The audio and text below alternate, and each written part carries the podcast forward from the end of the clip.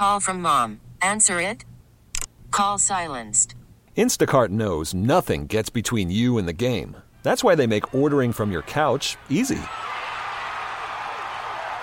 Stock up today and get all your groceries for the week delivered in as fast as 30 minutes without missing a minute of the game. You have 47 new voicemails. Download the app to get free delivery on your first three orders while supplies last. Minimum $10 per order. Additional terms apply.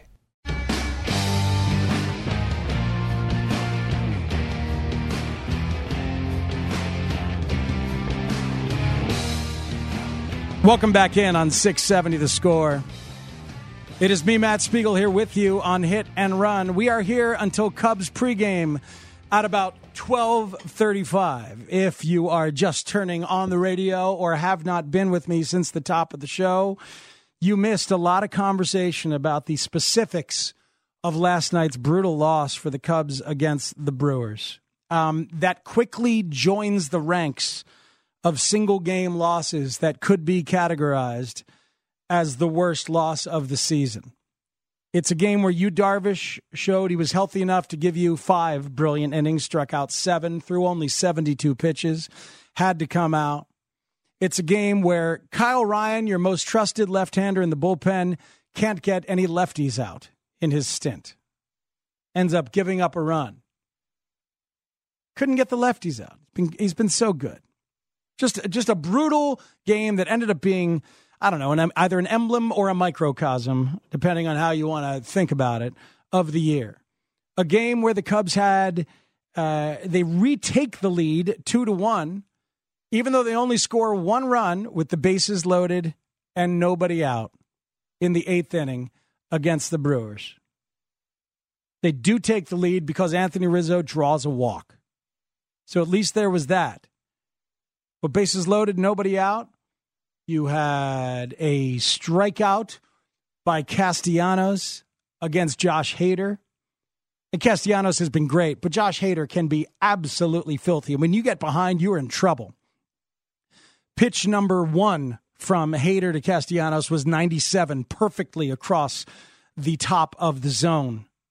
Takes it strike one. Pitch number two, an evil slider coming out of the same tunnel that lands around the feet, but Castellanos swings and misses. Then he's 0 2 and he's in trouble. So one out, bases loaded. Then Anthony Rizzo draws the walk. At least you get a run. Kris Bryant with a pop up with the bases loaded and one out. Slams the bat down because he knows you got to do more than that. He knows you got to at least get a fly ball and get in an extra run. But they only get one. It's two to one.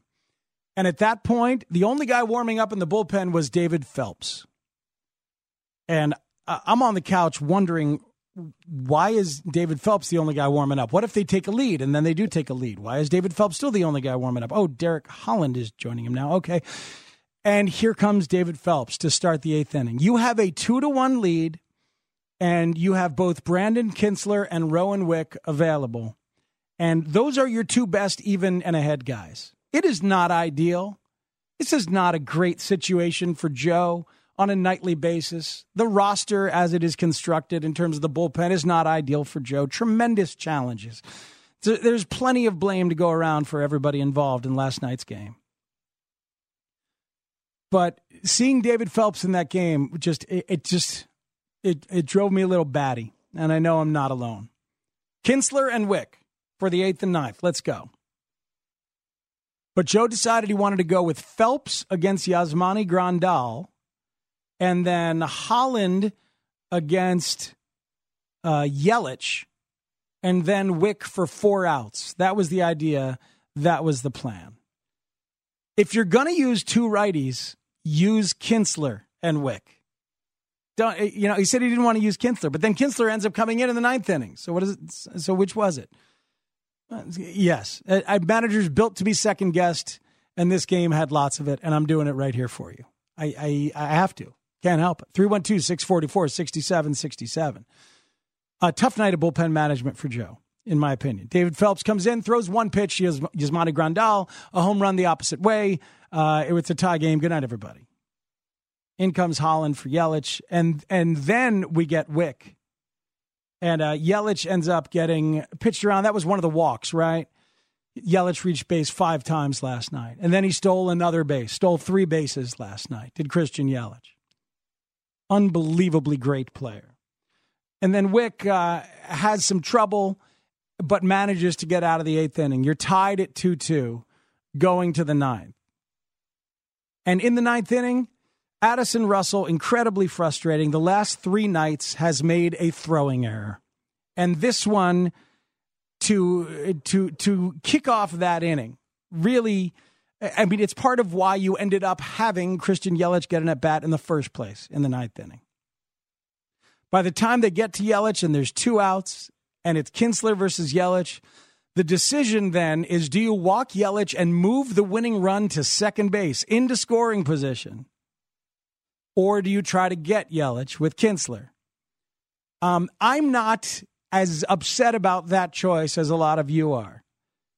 You know, walking Yelich to get to it's going to be Eric Thames. Um, yeah, I, I I get it because Yelich is the MVP and he's he's Barry Bonds these days, as Joe said after the game, and he's not wrong. So if that's the case, then yeah, you probably should have walked him, but they didn't.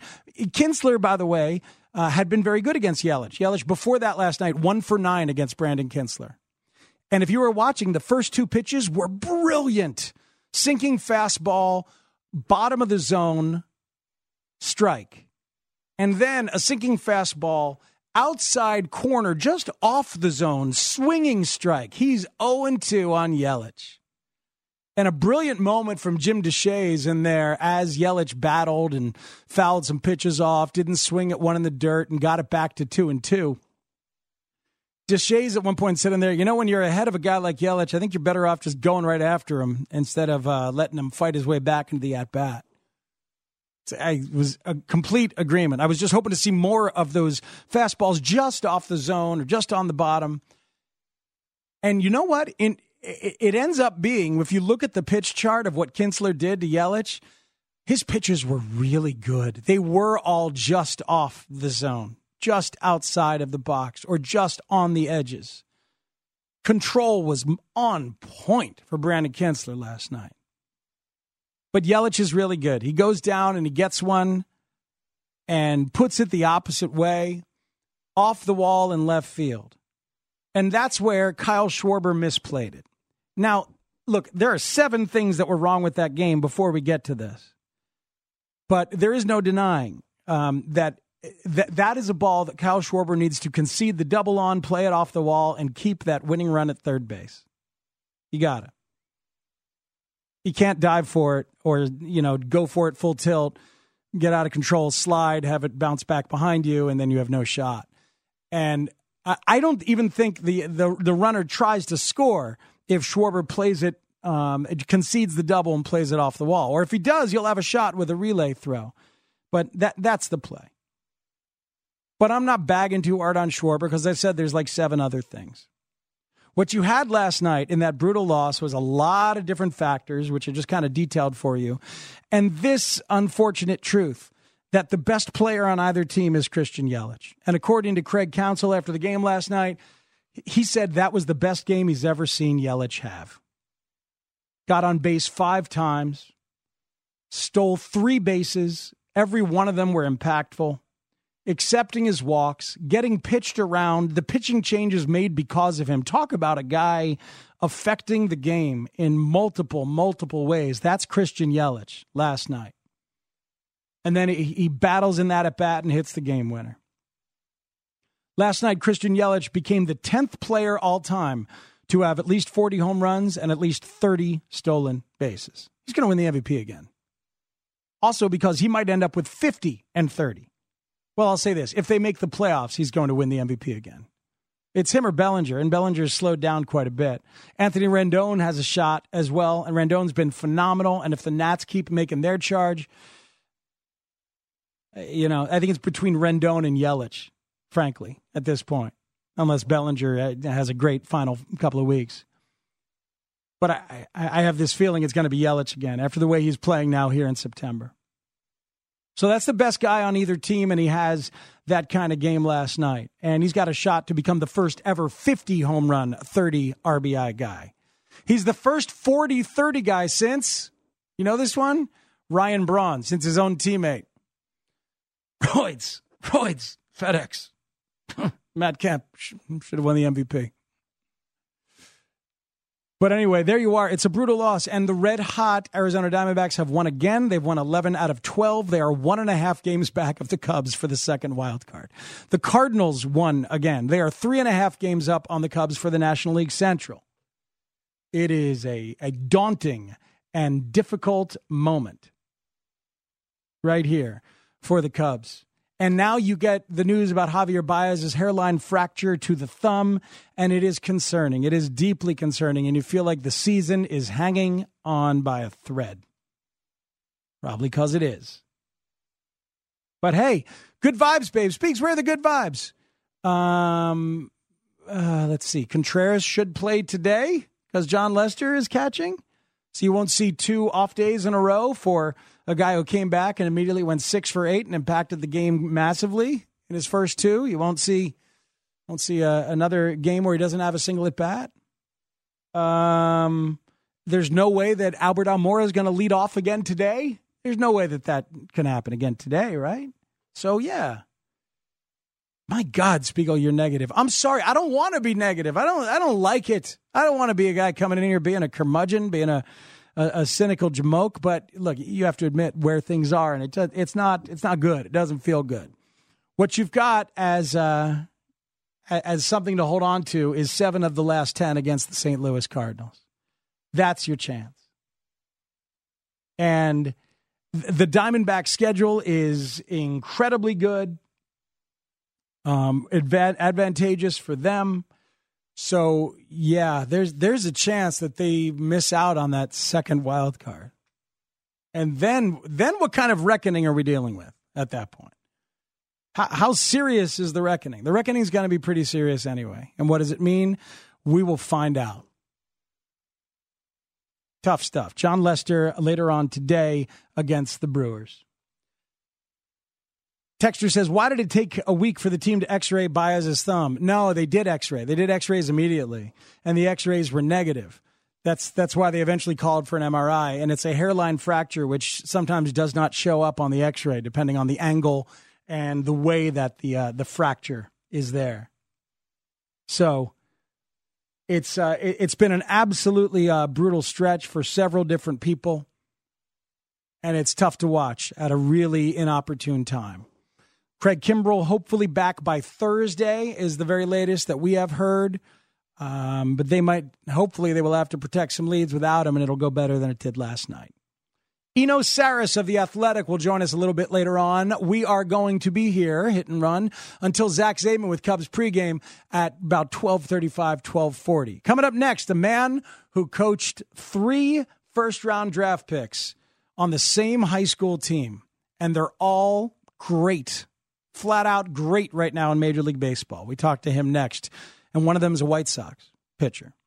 That's coming up on Hit and Run right here on 670 The Score. Worried about letting someone else pick out the perfect avocado for your perfect impress them on the third date guacamole? Well, good thing Instacart shoppers are as picky as you are. They find ripe avocados like it's their guac on the line. They are milk expiration date detectives. They bag eggs like the 12 precious pieces of cargo they are. So let Instacart shoppers overthink your groceries so that you can overthink what you'll wear on that third date.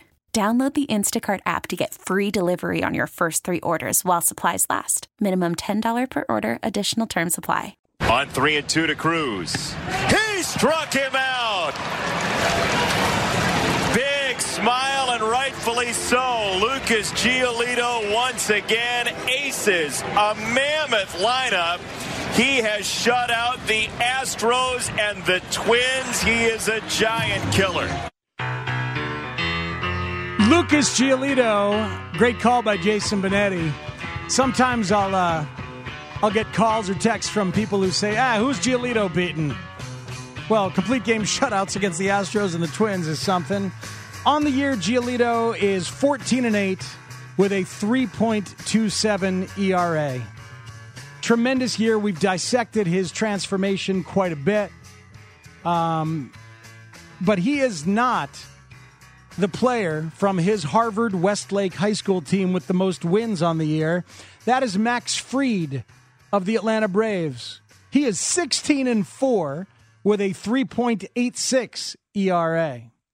But neither of those guys are the starting pitcher with the best ERA in the second half of baseball's 2019 season from their same high school team at Harvard Westlake because Jack Flaherty was on that team too, and he has a second half ERA of 0.85.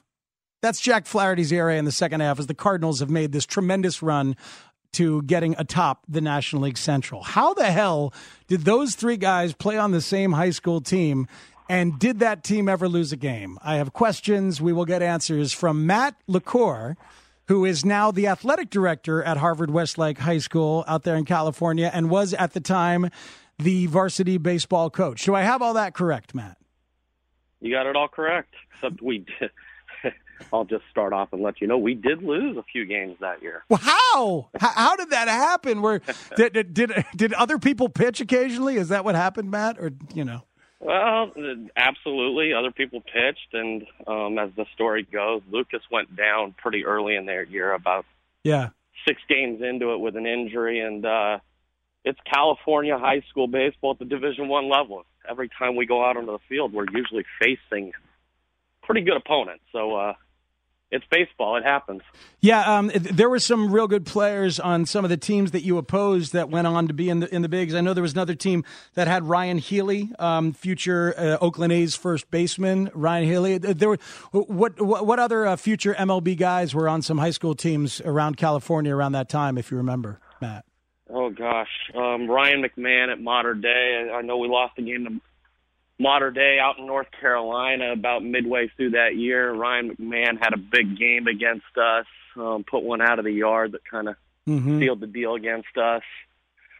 I'd have to go back, but I, I'll be honest. Uh, you know, most of the teams we faced out here, they've got multiple Division One guys, and whether they make it to the big leagues or not, they're really good high school baseball players, and they go on to have really good college careers. So, uh, no shame in dropping a couple of games that year. Understood. Uh, we won't hold it against you. Um, uh, so, so Lucas comes first. Lucas Giolito is, is the first of the three that ends up getting there. Um, and he's six six now, but he was a little shorter. What six two? What kind of what kind of pitcher was Lucas Giolito when you got a hold of him, Matt?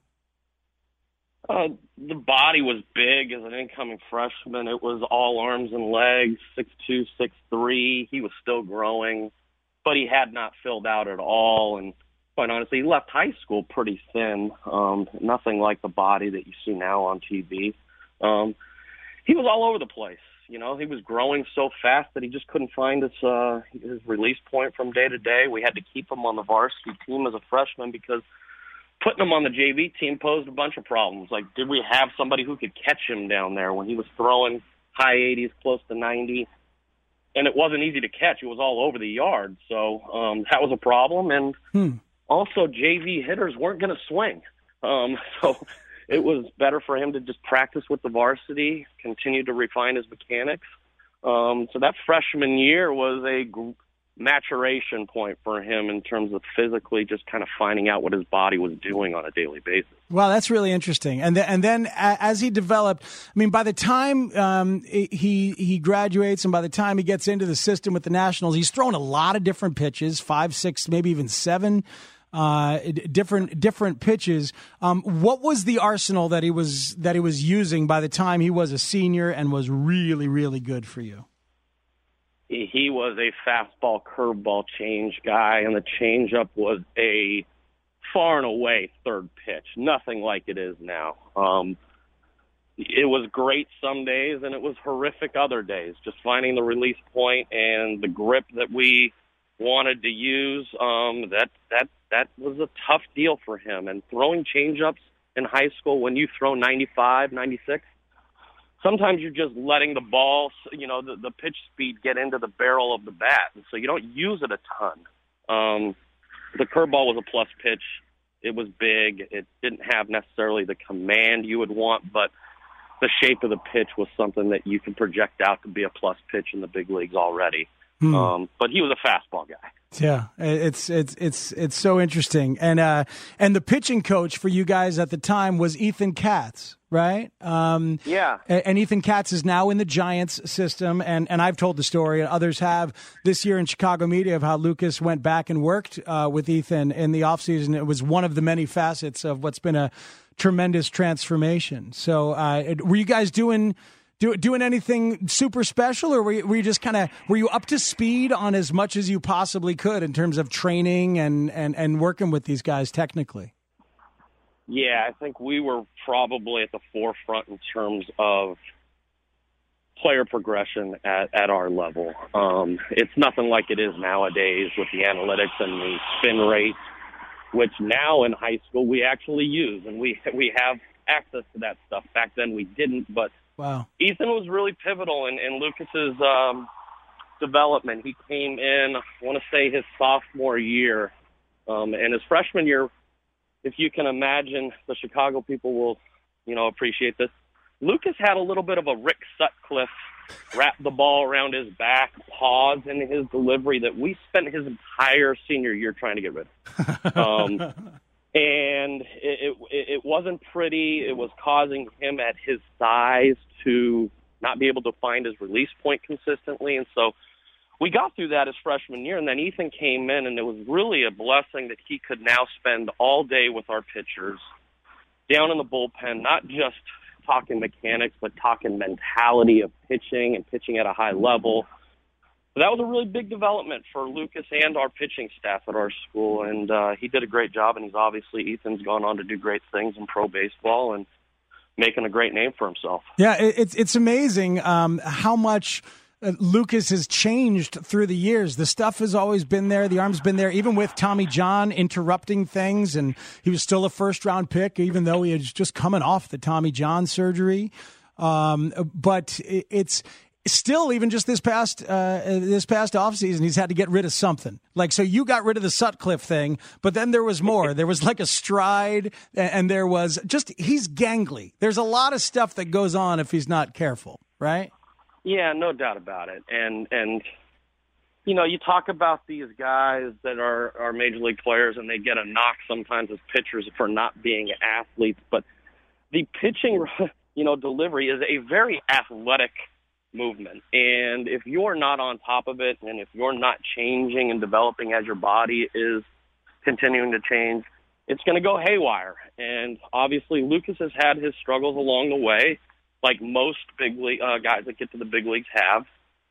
But the determination in him to continue to try and get better, and for the last off season, for him to make the changes he made, and to go into that full bore that takes some confidence and some grit and some determination that I don't think a lot of guys would have. I'm already in the big leagues. I'm making a good salary, and now I'm just going to change everything. Yeah. Um, even though he had a bad year, that's that's hard to do, and so a lot of credit to Lucas and his confidence level and the work he put in in the off season that's paying off this year, obviously. Yeah, I couldn't agree more because there's like there's five or six different things that he did, and I, and I'm fascinated by brain mechanics, the neural feedback thing that he was using. I'm fascinated by the change in Arsenal where he's going to the uh, four seam fastball and gone away completely from the two seam fastball. Um, but I had a chance to ask him, uh, Matt, um, which was the most important, and he said the most important was the mental willingness to make the changes. And he credited his wife. Like they sat down, they talked about it. He's like, I have to try different things. And then every everything else that he did um, has had an effect. But it's that initial willingness, like like you mentioned. Um, you're talking to Matt LaCour, who is a high school coach for Lucas Giolito at Harvard Westlake in California. So Lucas is there, and then this 14 year old kid, uh, Jack Flaherty, shows up who wants to play shortstop. I think, um, and, but he felt he was going to play shortstop. But you could tell he had a pretty good arm too, right? Uh, not just arm, but Jack was a freak athlete. Was he? Not not not just uh, hey, I want to play shortstop. Like as a freshman, walk in and be the best athlete on the field, no matter who we play. Wow. Um, he's a freak, and the things that Jack can do athletically, not just on the baseball field, but if he wanted to, he could have been our starting quarterback, and he could have run the two or three on our basketball team really, really special athlete. And so he came in, and that just kind of solidified things for us in terms of having another option for the long term. Um, we knew he was great. We knew he was going to be really good as a pitcher, but early on, you were kind of wondering, hey, is that velocity going to be where it needs to be in order to be an elite pitcher for like a major league draft prospect? Mm-hmm. We all kind of thought, hey, position player wise, he's going to get drafted and he's a potential first rounder for a long, long time until probably midway through his spring season of his senior year, where the bat just wasn't developing and the pitching was just taken to another level. Um, completely different makeup as a pitcher than Lucas, though. Jack could hit a spot the day he walked onto campus. Um, Wow. there was no there was no mechanical issues with Jack Flaherty that we had to work with. The free flowing body movement that this kid had from the very beginning was special, and so I think the most credit we can take for Jack Flaherty is that we didn't screw him up, um, and we let the body continue to develop the way it was going to develop, and obviously he's gone on to do special things. I wish he would uh, show the bat a little bit more because I know he's a pretty good hitter, but um, he's obviously doing his, his his stuff on the mound right now at a really really high level. So That's so Pretty- in- pretty proud of so good, The- as you should be. That's so interesting, Matt, to hear like about them as different guys and also different athletes. And boy, we, we, we, a lot of us knew that guy in high school who could have done anything athletically. Yeah, um, no and, doubt. And, and even at even with the collection of athletes uh, at at that school, it's a very high end school in all sorts of different ways. He stood out as the best guy on the field for either team as soon as he showed up as a freshman. That's that's insane to think about that. yeah, it is, and and I would I would go on record and say that um, Max Fried was also a freak type athlete. All right, before we get Um, before we get to that, um, I, I have I've heard the story, but tell people how this happens. You guys have to go out and recruit Max Fried because the school that he was going to um, stopped having baseball, and you've got and you've got this team with Giolito and with Flaherty, and you're like, all right, well, let's go get Max Fried. He's he's pretty damn good because he'd been great for a rival high school or maybe just a different high school. And then and and then how does the recruiting work? Like, uh, what's legal and is what you did legal? Where you brought a bunch of the other players, um, you guys took them out to dinner, right? Yeah, well, that was not a coach-driven move. I didn't know that that was going on at the time, and Okay. good for our players for going out there and advocating for us, and that means that they believed in what we were doing. But That's cool. Max played at a school that um, their home field was, I mean, it was a walk down the street from us. Um, we all knew who Max Fried was, but we didn't play that school. They were a little bit smaller, so we never kind of ran across them. They shut down their athletics program, and as a senior, Max had nowhere to play high school baseball. Um, our school, if you know anything about it, highly academic. We don't take transfers in senior year traditionally. That's just not something we do. But our school administration looked at this one and said, "Hey, the, the, this kid has nowhere to play. He's a really high-end student. This makes sense for us. Let's let's let's explore it." He came on campus, filled out an application. I've, I'm assuming that happened after our guys courted him. Um, but he fit the profile of a normal Harvard Westlake student in the classroom, which made it a really easy fit for us. Um, and personality wise, he wanted to be really good, not just in the classroom, but on the field. So that was something we wanted to do as a pro, um, as a school. And, uh, thankfully our admissions director, Elizabeth Gregory and our president, Tom Hudnut at the time kind of said, yeah, let's go for it. That's pretty cool. So, so all three of them are, are together. Do you do you recall the feeling? What was there a moment? Maybe it happened a lot. I, I should look at the game log of that year in the schedule. Yeah, did they start back to back to back, or did you ever did he ever use all three of them in the same game? What were their roles like at the time? Well, because Lucas went down so early, I think it was the sixth game of the year when he went down. We Mm. never really got to fully explore the extent of what that staff could be. Mm. Um, we we went into the season. Hey, Lucas is our number one, Max is our number two, and Jack is kind of our number two B. Um, Jack was going to be our number two regardless. Um, when Max showed up, that kind of allowed us to use him in a little bit different role, more as an athlete on the field primarily, and then use him as an arm um, in our third game of the week. But um, yeah, so those first six games we were rolling, and you. I always explain it to people like you, you know, as a head coach, you, you go to bed the night before and a lot of how you feel about how things are going to go the next day is determined by who's going to get the ball to start the game. Well, for six games, I slept like a baby. Um, you knew who was getting the ball, and you knew they were going to be the best pitcher on the field, and we had a pretty good arsenal to go around them too. I think it's uh, important to note that the guy who caught all these guys, Arden Pabst, was huge in their development. Um, he's a double A player now for the Pittsburgh Pirates. This wasn't just the Max, Jack, and Lucas show. This was a really, really good team. And so we were kind of rolling there for the first six games until Lucas went down. And obviously, uh, we had to kind of patch it up after that. And we still had a great season, but it wasn't exactly the way it was supposed to go.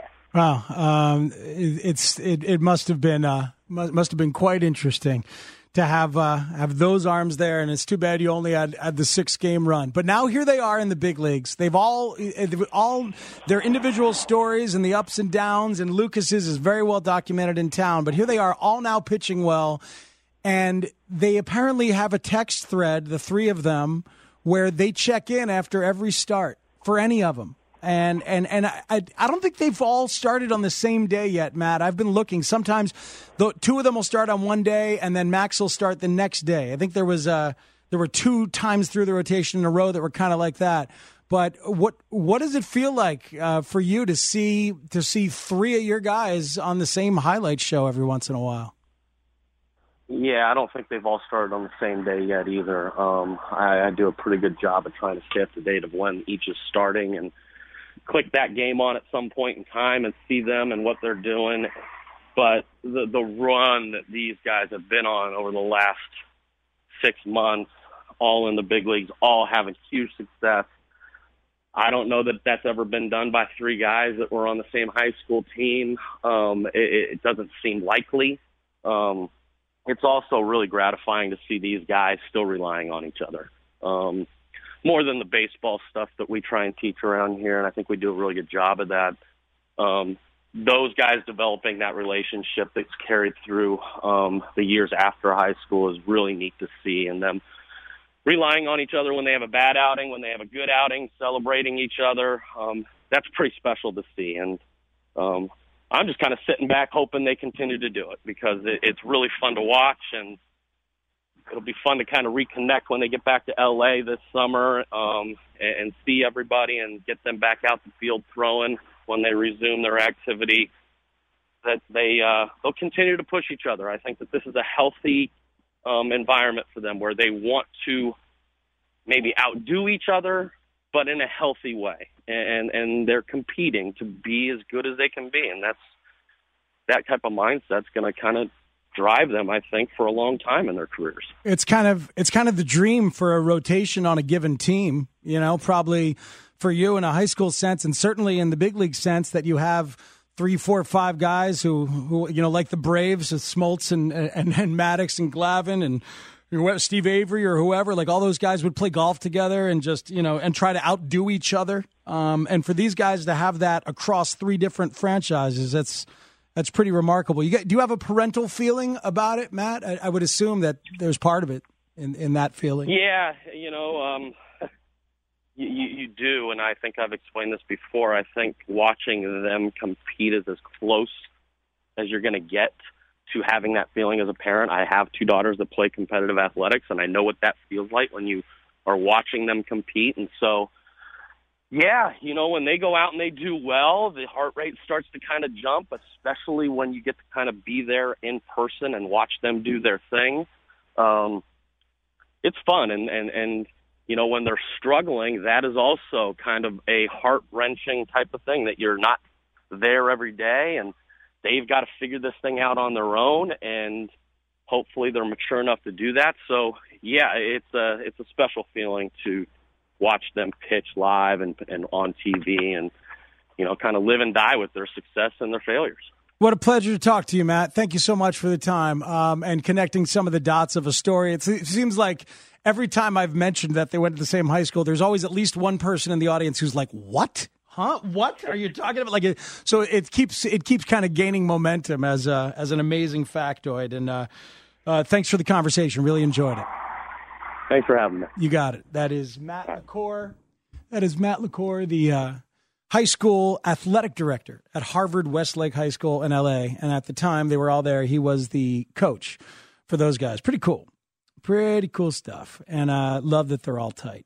670 the score is where you are. Top of the hour, Eno Sarris from The Athletic on some interesting trends around MLB and development, because that's all that's going on today in sports. It's a great baseball day. Lots of interesting baseball activity this afternoon. There's nothing else of consequence happening today in sports. Uh, by the way, Zach, remind me to set all three of my fantasy football lineups at the commercial break, okay? Got to set all of those make sure I get in there. Okay. Do you have Brown? Well, he's not allowed to play. He's not allowed to play today. He'll play next week against the Dolphins. Did he just engineer the whole thing? Was it was that a phony scare, a phony insane thing over the last three weeks so we could join the Patriots? If he did, he's a genius. I mean, I don't think I don't think that's that's the case. I think he's more um, Carl Everett, you know, like legit legit mercurial and a bit crazy. Well, with our slow internet, I didn't have time to look into it. But we apparently, he consulted Mort. Like, like Mort reported that he consulted like a social media people to see how he could get out of Oakland faster. No, he did this. Uh oh, crazy like a fox, Antonio Brown. uh, anybody notice what the Patriots? Uh, uh, come on, shut up, Spiegel. It's baseball season, but they do have Demaryius Thomas and Josh Gordon and Antonio Brown and Julian Edelman all of a sudden. But that's neither here nor there.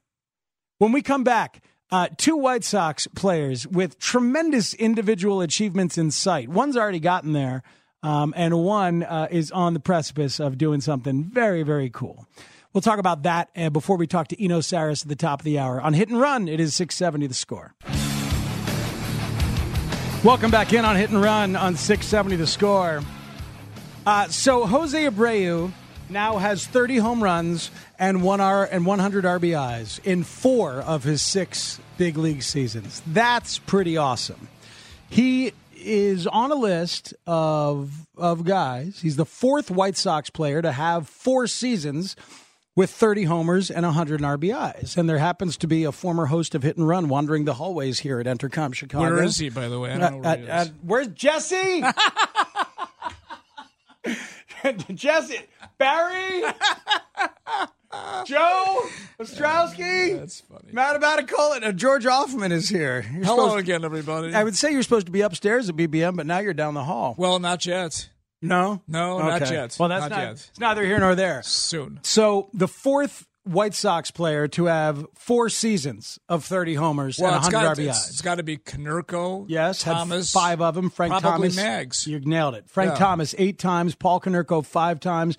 Magglio Ordonez four times to go along with Jose Abreu. Tremendous year. We I were look- just we were just Rick Reagan and I were just talking about him in terms of what they're going to pay him to stay Uh-huh. because they're going to pay him to stay. I agree. My guess is three years, and I'm going to guess between 65 and 70. That's a guess. I don't. I don't know. I don't know if they'll give him that much. Well, you know, he's making 16 this year. He's going to wind up leading the league in RBIs. I mean, that's pretty darn good when you consider that his uh, on base is down, but the guy's going to wind up with 33 or 34 and 120. Yep. I don't know. You can you can judge how old you think he is, but he's having a hell of a year. Um, I think they would like to give him a two-year deal with a team option for Maybe. a third, and Maybe. I and I think his desire to be here will probably enable that, You mean take less? or at least the the years. So Yeah, that's possible. So maybe Sure. maybe two years at forty five or fifty. something like that. Yeah, you know, whatever the case may be. Yeah. Um, but he's he wants to be here and he, and he and he should be here, even though they've got a glut of first base DH types coming. You don't know that they're all But going to pan thing, out. the one thing that I admire about him is that his defense is considerably better. I, I, you know, a year ago I'd have said this guy just is the butcher, cannot play 1st mm-hmm. and he's improved. The question now is, can Tim Anderson get to the next level defensively? He needs you- to. He needs to. I mean, you could look at him as being a, a batting champ in the league, but how many errors does he have? Twenty. He still leads the league in, or the majors, right? In errors, or he's pretty close. wow, And that's not a good thing. And he missed a month. yeah, that is not a good thing. But Tim Anderson winning the batting title would be pretty cool for the for the White Sox. Yes. that'd be a pretty neat thing. Let, let me let me b- before I go back to uh, upstairs. Yeah. Is that where we are? I forget. Forgot. I, I don't know where Anyhow, are, but I had another list. we we you, we were ahead. talking about the what the Cubs might do in the offseason. And the thought is, okay, well, people are saying trade Kris Bryant, which is the easiest thing in the world to say. The question becomes maybe two or threefold. Say you want to do that. How do you replace him? Where do you trade him? What do you trade him for? And remember, he has two years left before he comes becomes extremely wealthy. You are going to get a lot um, for Kris Bryant. No, no, it's not a matter of a lot. Mm-hmm. It's a matter of who and for what. Well, the question is are you looking to just reshuffle and continue your current window, or are you looking to restock and extend your current window? You know, maximize over these next two years because everybody else is going to be a free agent. I think that's what they want to do. So I think they'll, they'll be looking for a package of now. Maybe a prospect or two mixed in, but if they do that kind of thing, they'll be looking for guys to contribute right now. Okay, but that's fine. So now would be what and who replaces Kris Bryant? Nicholas Castellanos. No, no, no, no, no, no. It's why the Tigers put him in right field. Couldn't play third base. I'm not sure that that's what you want to do. But you, you I know, meant in the lineup, but but you oh, mean and lineup, defensively? Yeah, yeah, yeah, defen- no, I'm talking about repla- not replacing him in the lineup. You are getting if you're trading him. Yeah. Who's replacing him at third base? Ian Happ with a with an off season to focus on it. At third base, It's not it's not David Bote. That guy is It's not, not, going to be Anthony Rendon because you're not going to be able to afford No. both those players if you want to keep Castellanos. And Look at you! I brought you in to Oh, yeah, you, listen, you hijack. I know, I know. Most seasons with 30 homers and 100 RBIs all time. For whom? Anybody? I've got the list. Most seasons with 30 and 100. at, at- at third base or period. Period. So Abreu at 30 and 100 now has four. Who has the most seasons in their career of 30 and 100 all time? History of baseball. No, it's hard. I mean, Albert Pujols comes to mind. He is tied for second with Oh. 12. Wow. Very good. Pujols is tied for second with 12. There are three other guys who had 12. Schmidt, Uh, no, No. Schmidt had nine. Schmidt had nine. Bonds. Bonds had 11. So we're now looking at somebody who had 13. Oh, my goodness. 14. 14. 14 seasons. Henry Aaron? Nope. Henry Aaron had 10, though. You're doing, you're doing very well. Yeah, but I'm missing the guy I want. Here, the, the list of guys who had 10 Miguel Cabrera, David Ortiz, Rafi Palmeiro, Hank Aaron, Lou Gehrig all had 10. Bonds is the only one with 11. There's four guys with 12. You mentioned Pujols. Manny Ramirez had 12. Jimmie Foxx had 12. Babe Ruth had 12. Oh, Babe Ruth had 12. Wow. Um, 14. He's the bane of your Sunday night existence. My goodness. For some reason, I just can't think of that. The bane of your Sunday night broadcasting uh, um, baseball existence. Sunday nights on ESPN. No, you're kidding. Him? Alex Rodriguez Oh, has goodness. 14 seasons of 30 and 100. His name would not have rung the bell. How about that? That's interesting, isn't it? Yeah. He's the guy. Um, Sammy Sosa had nine seasons like that. Yes, and, and with Flintstones, too. He's not alone. There's a lot of vitamins on that list. I got to just go. gave. Nice to talk to you. Nice to talk to you, George. Thank you. It's a former host of Hit and Run who happens to be wandering the hallways, and it wasn't Connor McKnight. Uh, I'm Matt Spiegel. It is Hit and Run on 670 The Score. Bottom of the hour was brought to you by Northwestern Football. Join Big Ten Coach of the Year Pat Fitzgerald and the Big Ten West champion Northwestern Wildcats this fall at Ryan Field. Matchups include Ohio State, Michigan State, and Iowa. Season and single game tickets on sale now at nusports.com. Eno Sarris from The Athletic is next on uh, trends in development. I think you will find interesting. Keep it right here. T-Mobile has invested billions to light up America's largest 5G network from big cities to small towns, including right here in yours. And great coverage is just the beginning. Right now, families and small businesses can save up to 20% versus AT&T and Verizon when they switch. Visit your local T-Mobile store today.